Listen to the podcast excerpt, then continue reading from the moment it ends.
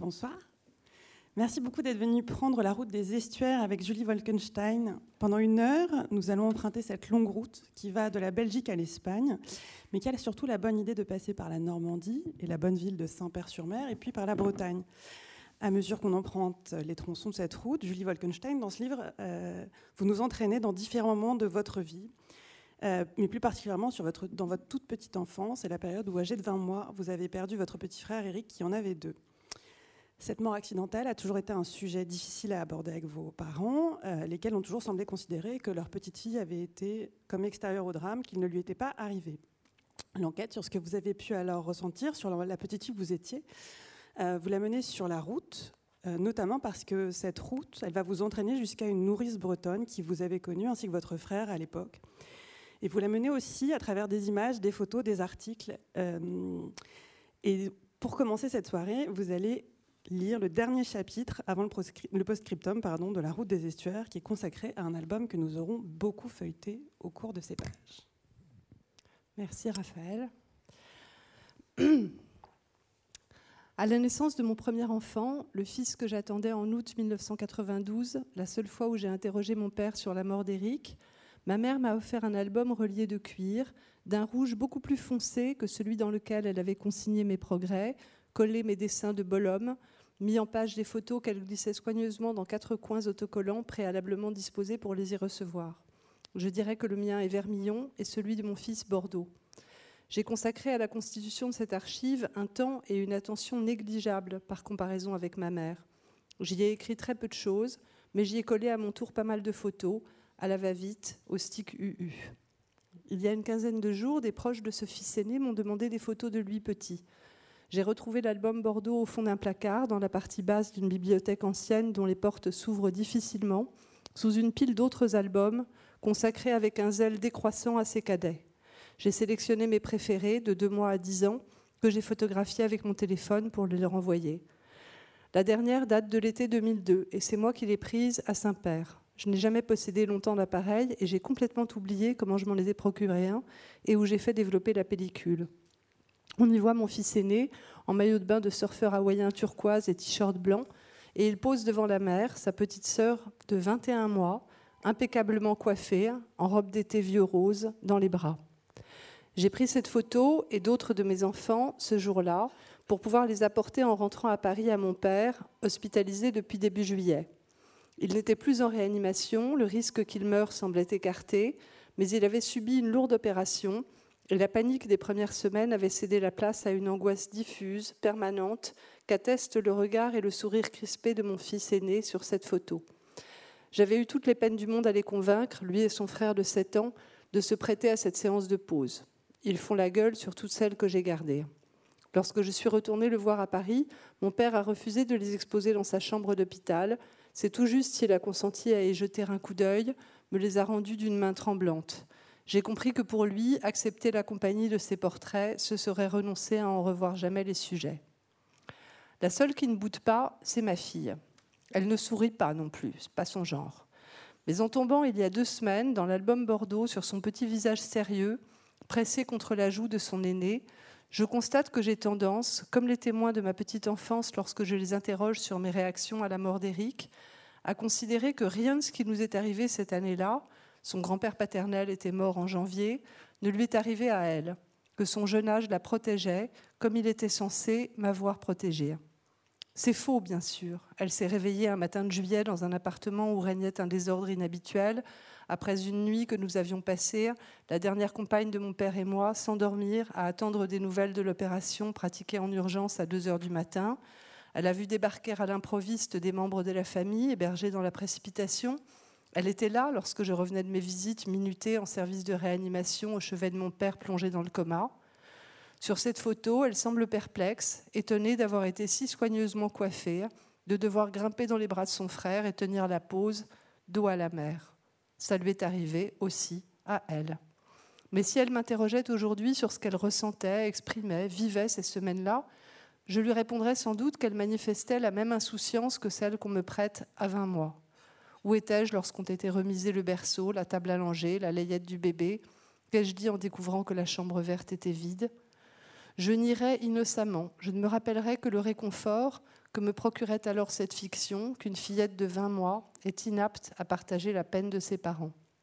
Fiction qui autorise à sourire lorsqu'on s'occupe d'elle, à voir dans ses silences la preuve qu'elle ne comprend rien et pas qu'elle nous ménage. Cette photo m'a fait changer d'avis. Il est possible que je n'ai rien dit, moi non plus. Et il est surtout naturel que personne, ni ma mère, ni Maryvonne, ne se souviennent de signes qui auraient pu les détromper. Cette fillette, en robe vieux rose, comme celle qu'on allonge dans un lit superposé sous une couverture orange vif et qui attrape les oreillons, alors qu'au même moment des sauveteurs cherchent des corps dans la salle à manger de l'UCPA de Val-d'Isère, est un témoin sans mémoire et aucune enquête ne la lui rendra. Merci beaucoup. Eh ben, peut-être qu'on va commencer par là. Est-ce que vous écrivez à l'oreille par cette affaire de lecture au doigt ? Non. Enfin, non. Est-ce que vous voulez dire, est-ce que je dis les choses à voix haute ? Est-ce que parfois vous pratiquez le gueuloir ? Non, ah non, pas du tout. Ou même à voix basse, un gueuloir modeste ? Je crois pas, non. Je crois que j'ai une conscience du rythme interne, mais qui ne passe pas par la verbalisation ou l'oralisation. C'est un exercice que je pratique très facilement quand j'ai affaire à un public d'étudiants et que je lis des textes qui n'ont pas été écrits par moi, mais là, c'est une autre paire de manches.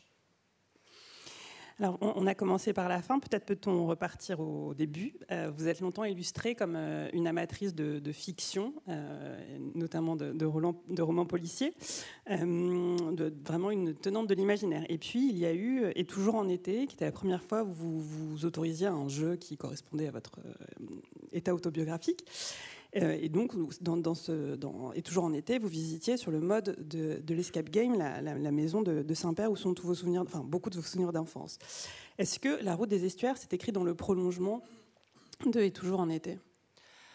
Oui, sans doute. Alors, Et Toujours en été, c'était quand même assez détourné comme exercice autobiographique, puisque c'était la biographie d'une maison, qui certes se nourrissait des souvenirs que j'en avais. Je ne parlais pas de la vie de la maison avant que je la rencontre. Mais enfin, c'était quand même très secondaire. C'était d'abord la biographie de la maison. Et sous la forme d'un escape game, donc avec une espèce de contrainte formelle et ludique, qui m'obligeait sans arrêt en fait, à me casser la tête plutôt pour inventer des énigmes et des indices que pour aller... révéler, formuler des choses intimes, même si elles s'y glissaient nécessairement, puisque j'ai une histoire d'amour très forte avec cette maison. Alors que La Route des Estuaires, c'était pour la première fois vraiment un récit entièrement autobiographique, enfin à ceci près que je parle d'une période dont je n'ai pas de souvenir, donc là aussi la reconstitution et l'invention prennent le pas en fait sur la mémoire. Et est-ce qu'il y a une continuité ? Certainement. D'abord, il y a une continuité géographique, la route des estuaires menant à cette maison à laquelle mes précédents livres m'amenaient déjà. Et puis surtout, je voudrais dire que je reste une amatrice forcenée de fiction, et que c'est peut-être la fin d'une parenthèse, en fait, que je vais me remettre à inventer vraiment des histoires. Enfin, en tout cas, c'est mon objectif, mais c'était déjà mon objectif après, toujours en été, donc maintenant, j'ai compris qu'il ne fallait plus, en tout cas publiquement, dire « je vais faire ci » ou « je vais faire ça » parce que je ne sais pas, je ne peux pas m'engager. Alors, vous aviez dit publiquement, en tout cas à moi, à la sortie de « Et toujours en été », que l'une des influences était à chercher du côté de l'Acacia de Claude Simon, qui a une manière de se raconter de la manière la plus pudique et la plus tenue possible. Et alors là, par exemple, dans « La Route des Estuaires », vous commencez, le livre commence... vous n'êtes pas à la première personne, c'est la mère, elle est à la troisième personne, et puis après on glissera. Il y a une question qui se pose régulièrement au cours du texte, qui est de dire ou pas les noms des personnages que vous évoquez.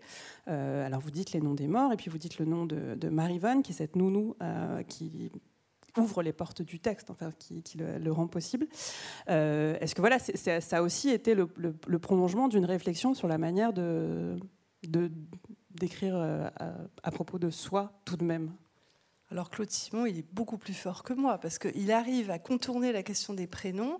Dans le premier chapitre de l'Acacia, Il parle par exemple de ses tantes, dont il ne dit pas du tout d'ailleurs que ce sont ses tantes. On le devine parce que, enfin moi je l'ai deviné assez vite que la veuve qui se promenait sur les champs de bataille après la guerre pour y retrouver le corps de son mari et ce petit garçon qu'elle emmenait avec elle, c'était sa mère et que le petit garçon c'était lui. Et il y a deux tantes qui sont les belles-sœurs de la mère. Et Claude Simon ne donne évidemment pas leurs prénoms, mais il dit qu'elles ont des prénoms, l'une d'impératrice et l'autre de courtisane. Et heureusement qu'il y a Internet. Alors moi, tout de suite, j'étais allée vérifier qu'il y en a une. Alors j'ai un peu oublié, mais je crois qu'il y en a une qui s'appelle Artémise, une déesse et une impératrice. Alors Artémise et puis Eugénie, je crois. Enfin... Donc il arrive à ne pas dire tout en suscitant la curiosité, enfin en excitant en tout cas ma curiosité de lectrice au point d'aller de vouloir mettre des prénoms là où il n'y en a pas. Moi je n'y suis pas arrivée, enfin, pas non plus, je me suis pas, j'étais pas vraiment acharnée à éviter les prénoms. J'ai commencé par dire la mère. En fait, ce qui est bien, c'est qu'après, surtout quand on lit des critiques écrites par des lectrices comme vous, tout prend beaucoup de cohérence et c'est ce qu'on a fait un peu n'importe comment. On se dit, mais non, mais en fait, tout ça est tout à fait un sens.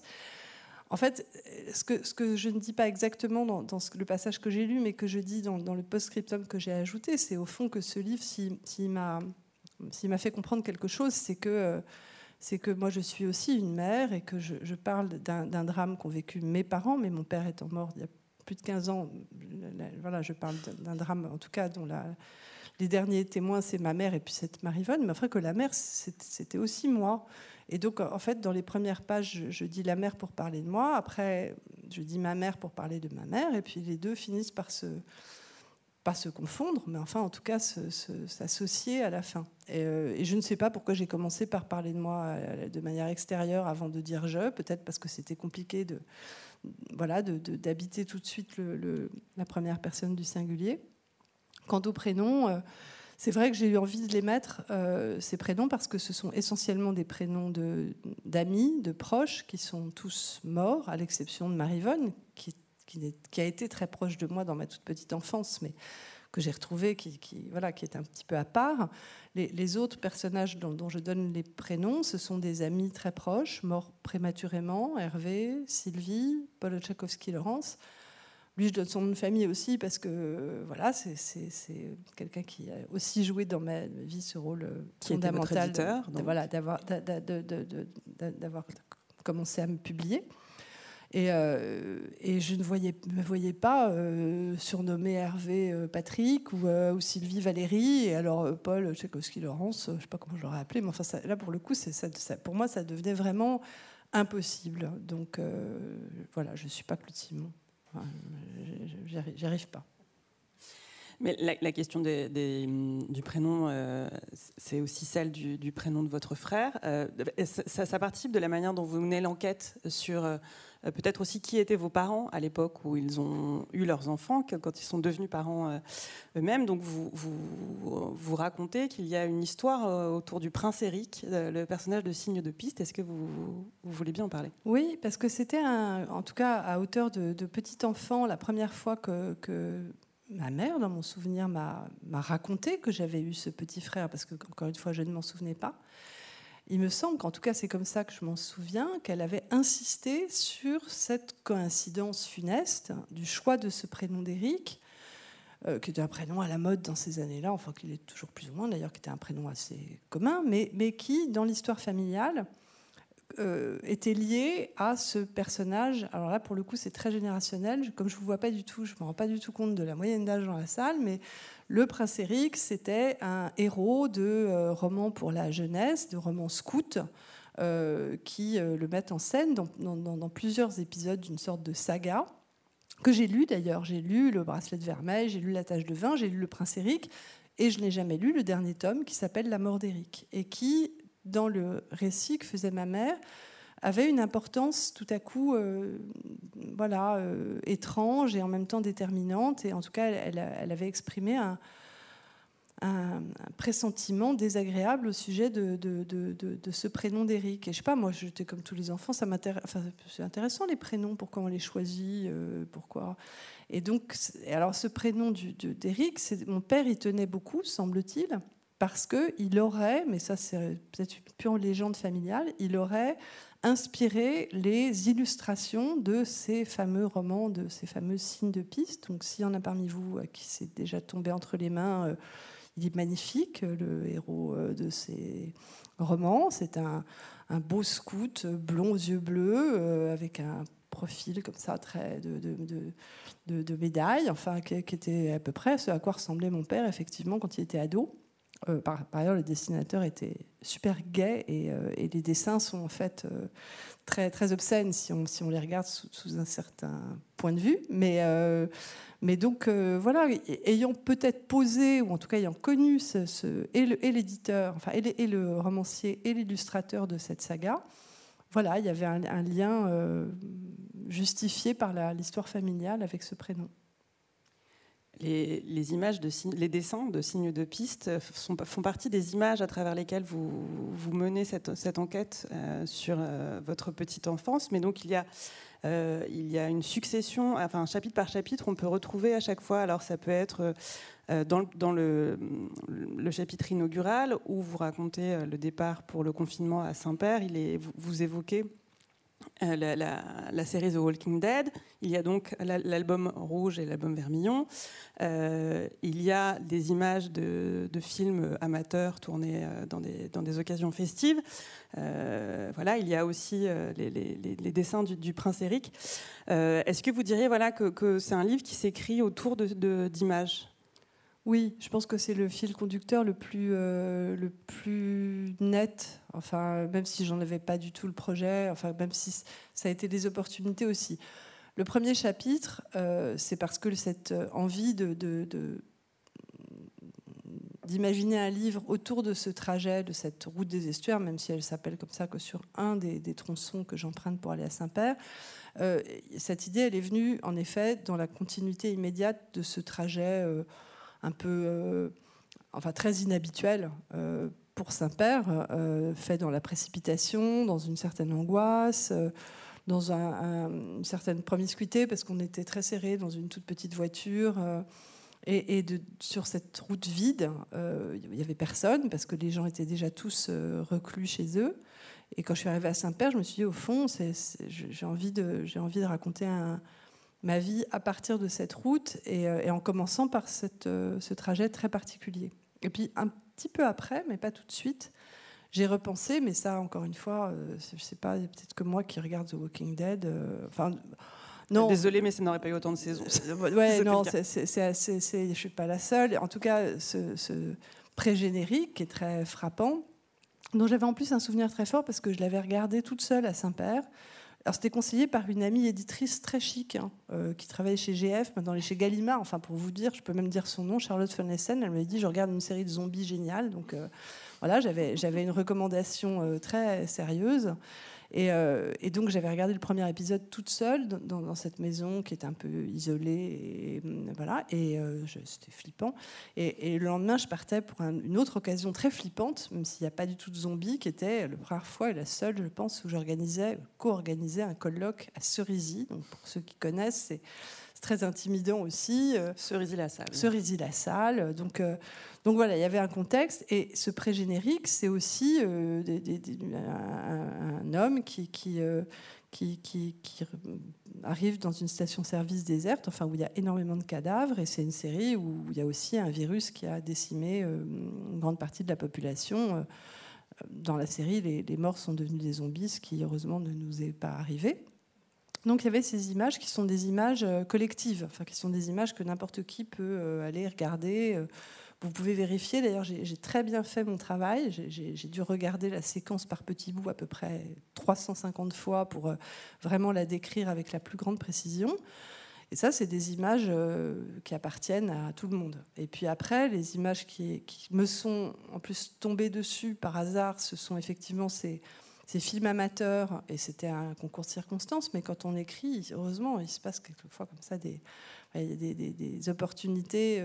J'ai reçu un peu par hasard des liens vers ces images que je n'avais jamais vues, et où je figure d'ailleurs assez peu, parce que bon, mais qui étaient des images de fêtes qu'on organisait tous les étés dans les années 90, et où je pouvais revoir des amis chers, des gens qui ont beaucoup compté dans ma vie, dont certains, heureusement, sont encore vivants. Et ça a nourri. Et il se trouve que le Bled, où on organisait ces fameux week-ends de 14 juillet, il est aussi sur cette... Enfin, en tout cas, là, je suis encore passée à côté cet après-midi en rentrant de Granville en train. C'est vraiment... On aperçoit encore le bosquet, l'espèce de petit bouquet d'arbres où la maison se trouvait. Elle a brûlé, la maison, en plus. Ça, j'y peux rien, c'était romanesque. Mais ça n'existe plus, ce lieu. Et puis après, oui, il y a d'autres images. Il y a effectivement les illustrations du prince Eric. Et puis, il y a des photos de moi enfant que je connaissais, où figure cette Maryvonne. Et en fait... Maryvonne, je n'avais de souvenir d'elle que via ces images, puisqu'elle est partie quand j'avais 3 ans, avant que je ne la revoie plus récemment. Donc, quand vous évoquez The Walking Dead dans le livre, vous expliquez que c'est une prolepse pseudo-préparatoire. Et je me demandais si la professeure de littérature que vous êtes, qui a donc un rapport à la narratologie qui est sans doute moins distant que la plupart des gens, est-ce que ça vous aide comme écrivain d'avoir une connaissance technique de la narratologie ? Alors, ma connaissance est assez modeste. Hein. J'ai lu Genette. Voilà. Vous avez des pourcentages. Il y a presque 40 ans. Gérard Genette, 3, grand traumatisme. Figure 3, discours du récit. Mais c'était en 85. Alors, oui, je m'en souviens. Et puis, quelquefois, j'en parle à mes étudiants. Mais là, je me suis même, d'ailleurs, pour caractériser la prolepse très particulière que constitue le pré-générique du premier épisode de la première saison de The Walking Dead, je me suis appuyée sur une étude plus récente de Liz Charles. Ça m'a amusée, en tapant prolepse pseudo-préparatoire, de tomber sur un article écrit par ailleurs une consoeur qui publie dans la même maison d'édition que moi. Donc je me suis dit, ça c'est cool, premier épigraphe, je vais citer quelqu'un qui est un peu... voilà, une collègue. Ce qui est particulier, c'est que en fait, bon, je le dis parce qu'il y a peut-être plein de gens qui n'ont pas relu Figure 3 récemment, parmi vous.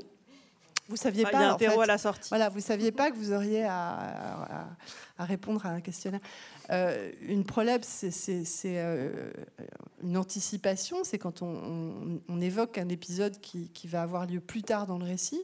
Alors les étudiants maintenant, ils connaissent beaucoup mieux les termes de cinéma pour qualifier ce qui donc n'a pas encore eu lieu, qui est un flash forward par opposition au flashback, qui est le rappel d'un épisode antérieur. Et simplement dans The Walking Dead, cette scène par laquelle débute la série, elle se situe après le début du récit, puisqu'après le générique du premier épisode, le virus n'a même pas encore tué personne, donc on est avant dans la chronologie. Sauf qu'un peu plus tard dans le récit, on s'attend sans arrêt à retrouver cette scène qui est assez violente, qui est assez frappante, et elle n'arrive jamais. C'est-à-dire, on suit ensuite le parcours du héros, qui est un adjoint au shérif, à qui va arriver toutes sortes de choses, et à aucun moment on le retrouve dans cette station-service entourée de cadavres. Et on se pose la question, même si on n'a pas lu Genette. Et moi, je me l'étais posée quand j'avais commencé à regarder la série de manière plus continue. Et je suis pas la seule à me l'être posée, parce que quand j'ai été enquêtée sur Internet, je suis tombée sur des chats de jeunes qui s'interrogeaient longuement, enfin, en tout cas sérieusement, pour savoir quand aurait enfin lieu, quand on rattraperait cet épisode. Et ils n'ont pas lu Genette, mais ils emploient des termes très justes pour dire ce qui se passe. Ils disent, bah oui, elle a été zappée, cette séquence. Elle arrive après le début qui commence vraiment après le générique, mais après, elle est zappée. Donc, c'est pas le vocabulaire de Genette ni celui de Discharles, mais en fait, la narratologie, on est tous tombés dedans quand on était petit et quand on lit. On n'a pas besoin tellement du jargon pour être sensible à ce désordre, en fait, au fait qu'on ne raconte pas l'histoire dans l'ordre chronologique. Vous avez évoqué le premier épigraphe de La Route des Estuaires, qui est donc attribué, enfin, qui est de Liz Charles, votre collègue, et à tous les titres. Donc ces épigraphes, il y en a qui sont estampillés qualité académique, John Fitzgerald. Et puis, il y a des citations plus intimes, plus prosaïques, en tout cas de premier abord. Est-ce que vous pouvez expliquer ce qui ressemble à un jeu ? Alors, vous avez beaucoup de chance, Raphaël, parce qu'il n'y a dans la salle aucun auteur, encore que il n'entrait jamais dans le camp. Il y avait peut-être quelqu'un qui est responsable de cette phrase ici, mais je les tiens pour toutes aussi profondes que celles de Liz Charles, d'Henry James, de Fitzgerald et de je ne sais plus qui. Ce sont des phrases très définitives. Par exemple, une phrase du fiancé, on va l'appeler le fiancé. Bon, il n'est pas là ce soir parce que c'est un homme très occupé. En plus, il est à Saint-Pair. Enfin, il aurait été à Paris, il ne serait pas venu non plus. Cette phrase, qui est une phrase, et je vous la vraiment, je vous incite à la méditer. C'est un conseil de sagesse. C'est un conseil de sagesse. Il faut être très vigilant avec ses objectifs. Vous reconnaîtrez que c'est un conseil important. Et si un jour vous jouez aux aventuriers du rail, vous reconnaîtrez que dans le cas particulier de ce jeu, c'est indispensable. Hier, on a joué avec ma future belle-fille. Elle a oublié qu'elle devait faire Zagreb-Constantinople. Eh ben, elle a perdu. Voilà. Et c'est ma mère qui a gagné. Donc, soyez très... Elle devait faire quoi, votre mère ? Ah ben, elle a fait 4 objectifs. Alors, c'était sa première partie, elle nous a explosé.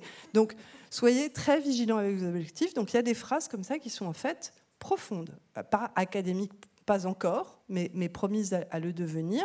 Il y a des phrases aussi importantes. Je vais encore citer le fiancé, mais parce que c'est un être plein de sagesse. Il y a 2 ou 3. Il y a sans doute eu 2 ou 3 marolles de trop. Donc ça, c'était marolles, c'était ces fameuses fêtes qu'on organisait entre les années 80-90. Bon, ça, c'est vrai, que ce soit marolles ou pas. Quelquefois, quand on essaye de répéter trop souvent la même fête, eh bien, ça finit par être moins bien. Donc, voilà, il y en a eu quelques-uns de trop, c'est possible. Vous avez évoqué les aventuriers du rail, qui sont centraux dans la route des estuaires. Et donc, Et Toujours en été, lui avait pris la forme d'un escape game. Avant cela, l'excuse portait le nom d'un jeu de cartes. Vous êtes donc authentiquement une vraie joueuse, une folle de mahjong. On dirait j'adore quand je dis mahjong, j'ai l'impression d'être dans un livre d'Agatha Christie, c'est quand même très sympathique.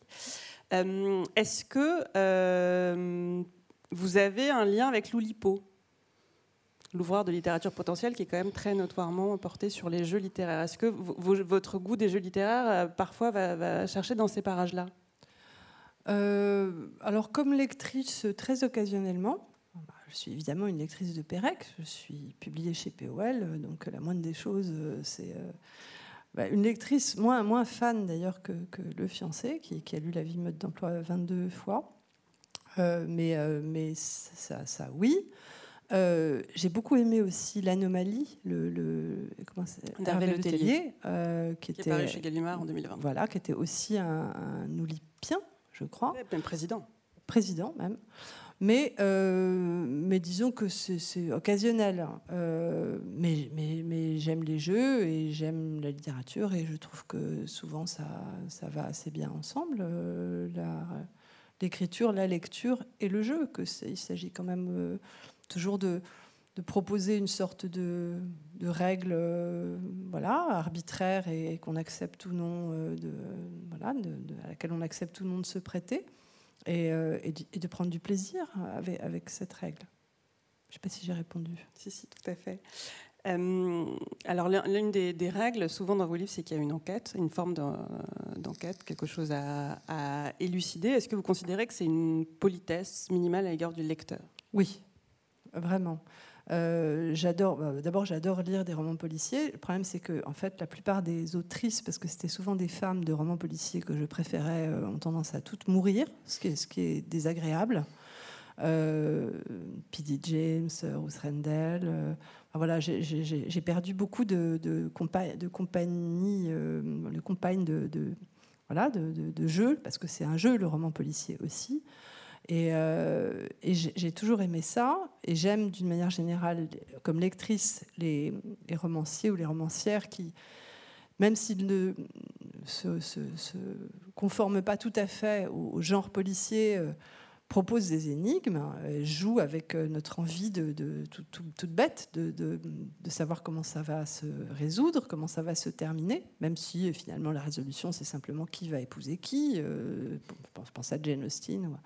Donc j'aime ça. J'aime aussi d'ailleurs les romanciers qui déçoivent cette curiosité. Hein. J'ai quand même pas mal fréquenté Henry James, qui est quand même le chef là-dedans. Hein. Voilà, il vous entraîne avec Portrait de femme, qui est mon roman préféré de lui. En tout cas, voilà, il vous entraîne dans une amitié, un lien très très fort avec une héroïne, et puis au dernier chapitre, elle se barre et il vous dit pas du tout où elle va, et ça, c'est un peu comme dans Autant n'emporte le vent. D'ailleurs, je suis sûre que Margaret Mitchell a pensé à Isabelle Archer quand elle nous plante avec Scarlett O'Hara, Demain est un autre jour, tout ça. Donc j'aime bien aussi qu'on joue avec cette curiosité sans la satisfaire, et je pense que oui, c'est une forme de politesse, c'est-à-dire vous n'allez pas lire mon livre en entier si je ne vous hameçonne pas avec un secret et avec la perspective de le découvrir, même si cette perspective finit par être... on vous retire le tapis sous le pied. Ça peut faire partie du jeu et du plaisir. Donc oui, je pense que c'est une forme de politesse, et finalement je la retrouve... à peu près chez tous les auteurs que j'aime. Fitzgerald, il y a un côté, en tout cas dans Gatsby, il y a évidemment une dimension policière, hein, ça se termine quand même par un meurtre dont les véritables responsables ne sont pas tout à fait punis, en tout cas. Et pour Proust, sur lequel j'ai jamais vraiment travaillé parce que je l'aime trop, mais... Pour moi, La Recherche, c'est un roman policier. Enfin, c'est comme ça que je l'ai lu la première fois. C'est-à-dire que je voulais savoir comment il avait fini par arriver à écrire ces centaines de pages que je lisais et dont il m'expliquait à longueur de temps qu'il n'arrivait pas à les écrire. Donc pour moi, il y avait un vrai... Voilà, il y avait un vrai suspense, et on n'est pas déçu. Hein. Là, la révélation, ça y va, quoi. Il met les moyens, les gros moyens pour que ça soit un vrai, très très surprenant la solution. Et j'étais très contente parce que des années après, même après l'avoir relu, La Recherche, je tombais sur un article qui s'appelait Qui a tué la petite Madeleine, un article universitaire très sérieux, et qui expliquait que Proust adorait les romans policiers, enfin que c'était pas un hasard si c'est pastiche, L'Affaire Lemoine, c'est sur un crime, enfin que j'étais pas folle d'avoir fait le lien entre le roman policier, et c'est vrai de James aussi, il adorait les romans policiers, ça, on n'y pense pas comme ça a priori, mais il lisait Wilkie Collins, il lisait Poe, enfin, donc tout ça c'est une constellation qui me plaît bien, ouais. Quand vous parlez du jeu de l'écriture, est-ce que ça veut dire que vous y prenez du plaisir ? Dans Et Toujours en été, il y avait une confession, une petite phrase qu'on vous a beaucoup citée, qui était que vous n'étiez plus sûr d'aimer ni cette maison ni écrire. Cette maison de Saint-Pair. Attention, non, parce que je ne voudrais pas qu'on croie cette maison d'édition. Non, pas du tout, celle-là, vous l'aimez. Parce que, passionnément, en plus, elle est gentille, elle n'a pas de champignons dans ses murs. Enfin, oh, bon, quoique. C'est pas... Enfin, donc il y avait ce petit zeugme confessionnel. Est-ce que où vous en êtes avec le plaisir de l'écriture ? Non, c'est revenu. Mais c'est vrai que la mort de Paul Otchakovsky-Laurens, maintenant, c'est outé. Mathieu Lindon l'a dit dans son dernier livre. Donc je ne peux plus, je peux plus le cacher. Maintenant, je fais très très attention quand je le vois, parce que j'ai très peur de me retrouver après. Et il semblerait, et ça ne m'étonne pas, que le jour des obsèques de Paul, j'ai croisé Mathieu et que je lui ai dit, moi, de toute façon, j'écrivais pour Paul, donc maintenant, c'est fini. Et c'était effectivement mon état d'esprit. Et je ne renie absolument pas cette sorte de crainte, en fait, tout bêtement, de ne plus y arriver parce qu'il n'était plus là. Et heureusement, et grâce à lui aussi, d'une certaine manière, parce qu'il y avait le sentiment que je ne pouvais pas lui faire défaut. C'est que c'était complètement infantile et absurde de me dire que j'allais arrêter d'écrire parce qu'il ne me lirait plus. Donc j'ai continué. D'abord, j'avais un nouvel éditeur à qui j'ai très vite accordé, du point de vue symbolique, la même place, la même importance. Et Frédéric Boyer. Voilà, je sais qu'au moment justement d'Et Toujours en été, en plus c'était pas évident parce que quand je lui ai dit bon bah oui j'ai un vague projet, c'est une biographie de ma maison en forme d'escape game, il serait parti en Amérique du Sud, je lui aurais vraiment pardonné, mais non pas du tout.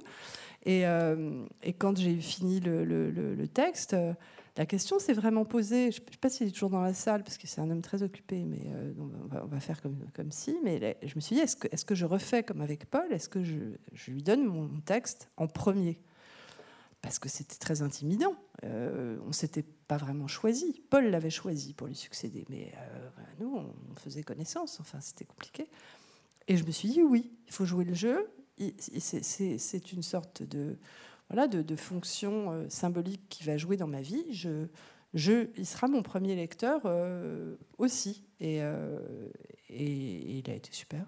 Il a dit ça me plaît, ça va. Et donc maintenant, je suis très rassurée là-dessus. Je peux de nouveau avoir mon éditeur comme premier lecteur.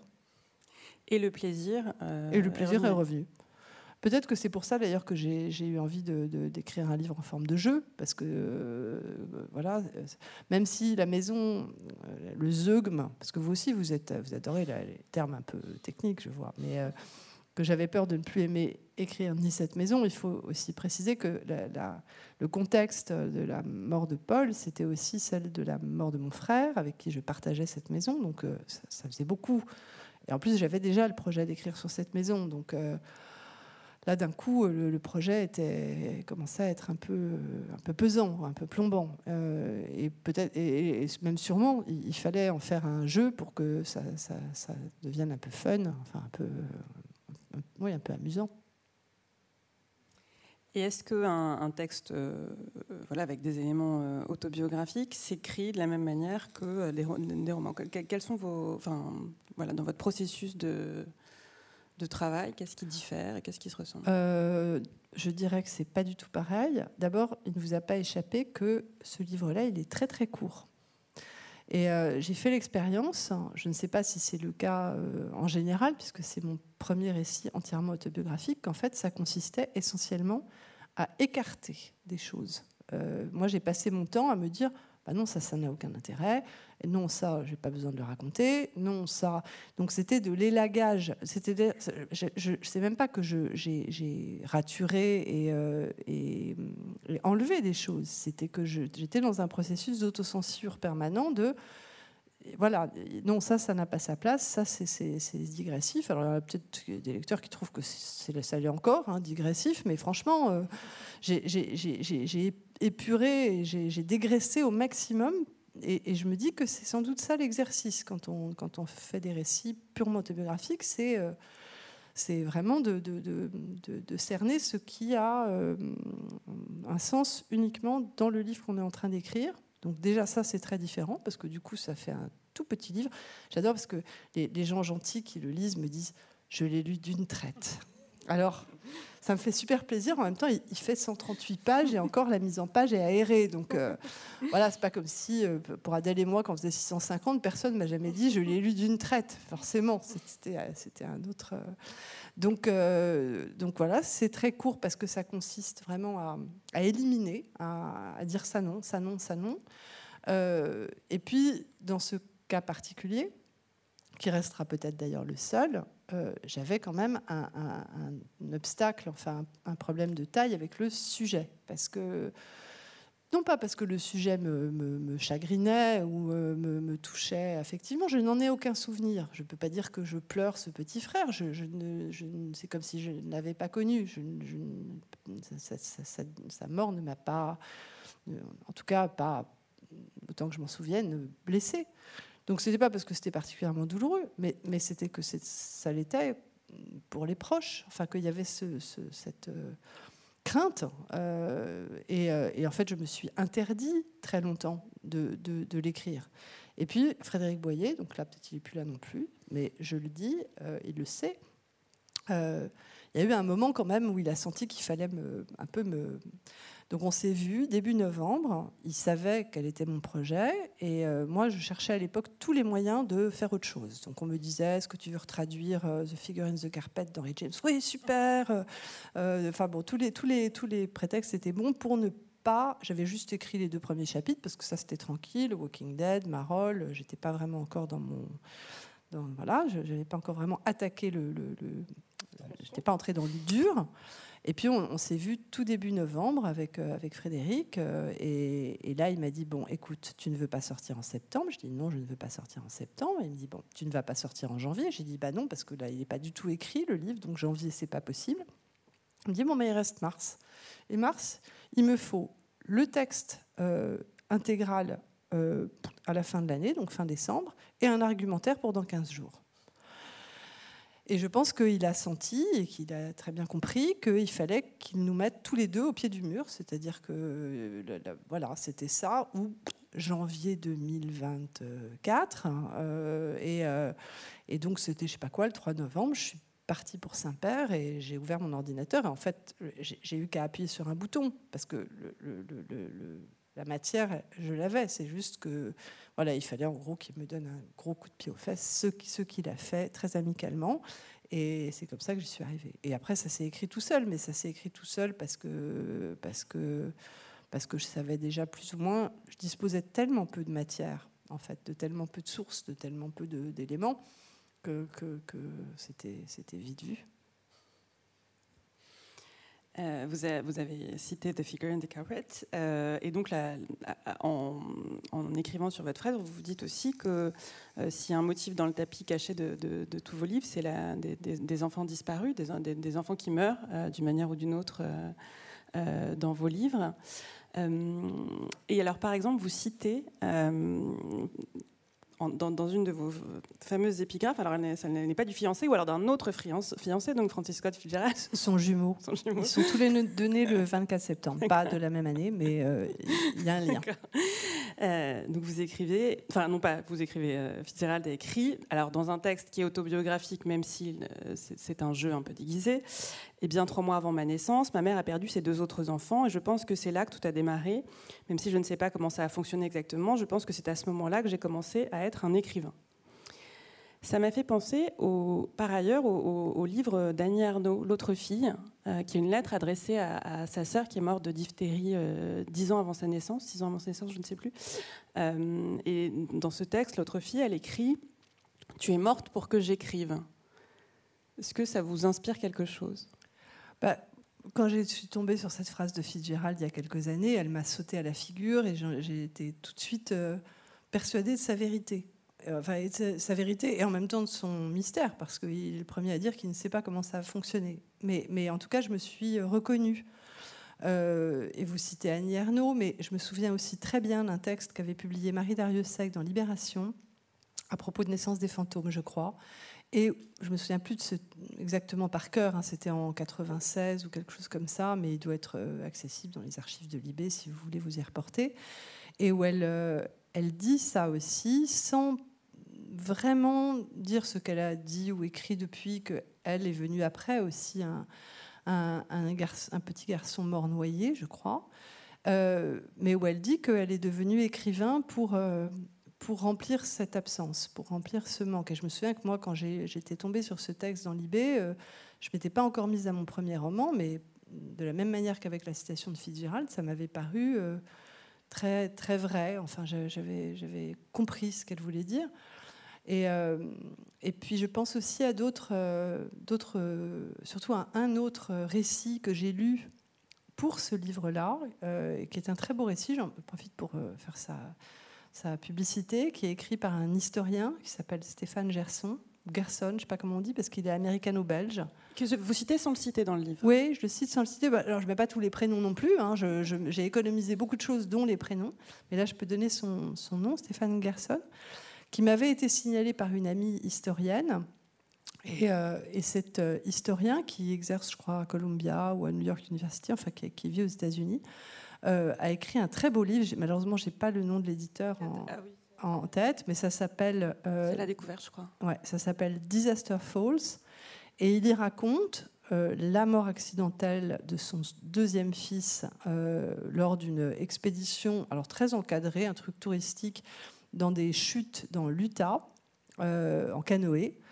Et il raconte non seulement le drame, mais ensuite il fait un travail d'historien autour de, je ne sais pas si vous l'avez lu ce récit, il fait un travail d'historien autour de cette perte. Donc c'est à la fois un livre sur le deuil d'un enfant, où il parle aussi beaucoup du fils aîné. Alors moi ça m'avait émue parce que deux enfants qui ont 10 et 12 ans, donc qui se connaissent, c'est pas exactement pareil. Et il fait un travail d'historien absolument implacable. Il va regarder les récits de voyages d'explorateurs dans l'Utah au 19e siècle. Et en fait, ce lieu est hyper dangereux. D'ailleurs, ça s'appelle Disaster Falls. Et personne ne devrait avoir le droit d'y faire du canoë, surtout pas avec des enfants. Enfin, donc voilà, il passe par des sources qui sont des sources extérieures, qui sont des sources, des archives en fait, pour essayer de dire ce drame. C'est un très très beau récit. Voilà, tout ça pour dire que je pense qu'effectivement il y a beaucoup d'écrivains, heureusement pas tous. Enfin, il y a des très grands écrivains qui n'ont pas, pour qui c'est pas la mort ou l'absence d'un frère ou de deux sœurs, comme c'est le cas pour Fitzgerald, qui est à l'origine d'une volonté d'écrire. Mais en tout cas, voilà, pour moi, j'en sais rien. En tout cas, je ne sais pas comment ça a fonctionné, mais je me suis tout à fait identifiée à ce propos de Fitzgerald. Dans le genre motif dans le tapis, il y a la question du souvenir enfoui qui donnait sa très belle dernière scène aux vacances, qui était cette enquête d'une universitaire et d'un scénariste un peu perdu, et voilà, ils partent tous les deux sur les traces d'un film égaré de Rohmer, qui était une adaptation de La Comtesse de Ségur. Et puis, donc, la dernière scène, c'était un souvenir d'enfance retrouvé. Est-ce que ça vous travaillait, cette histoire du souvenir disparu ? Oui, ou de l'image manquante. Il y avait ça aussi. J'avais été très surprise, d'abord, parce que j'ignorais tout à fait l'existence de ce premier film de Rohmer, mais j'avais tout de suite été séduite par son potentiel romanesque, parce que ce film, à ma connaissance, il y a des universitaires plus sérieux que moi qui continuent à chercher, et bon, peut-être un jour il ressurgira. Mais j'avais été séduite par cette anecdote, cette existence tout à fait avérée d'un film de Rohmer invisible.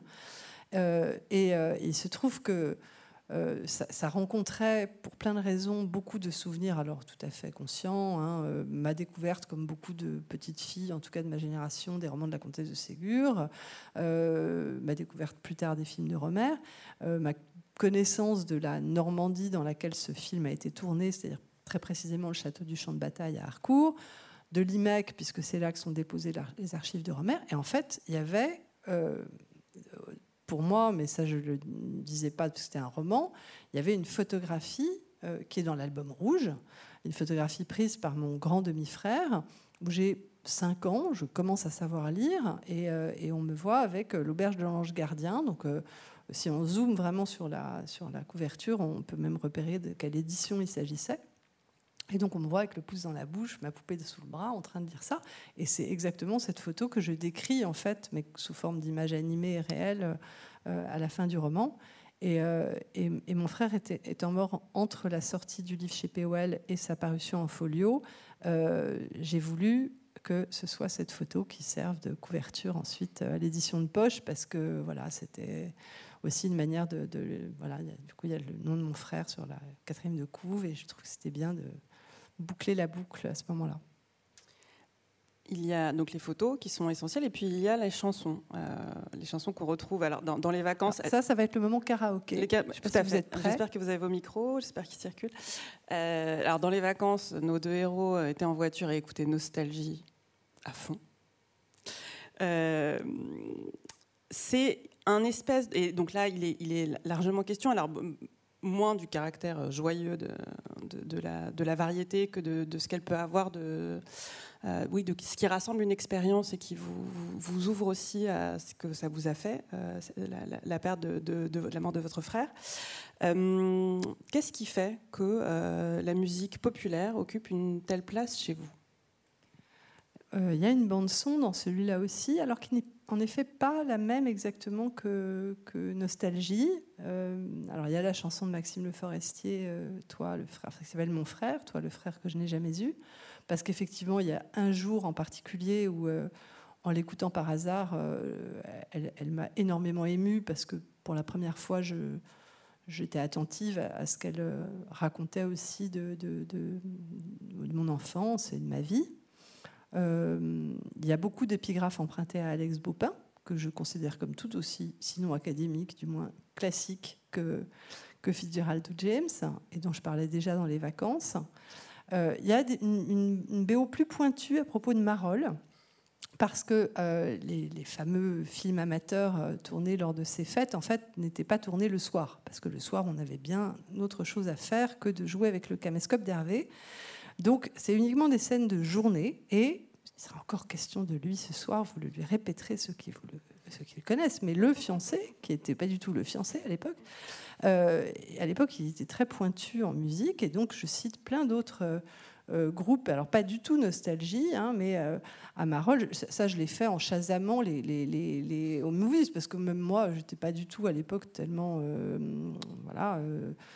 Enfin, je n'étais pas très cultivée, donc il y a le premier album solo de Martin Gore, le dernier album de The Cure, enfin il y a des choses plus nobles, parce que sinon c'est vrai que mes playlists, j'ai eu un grand moment de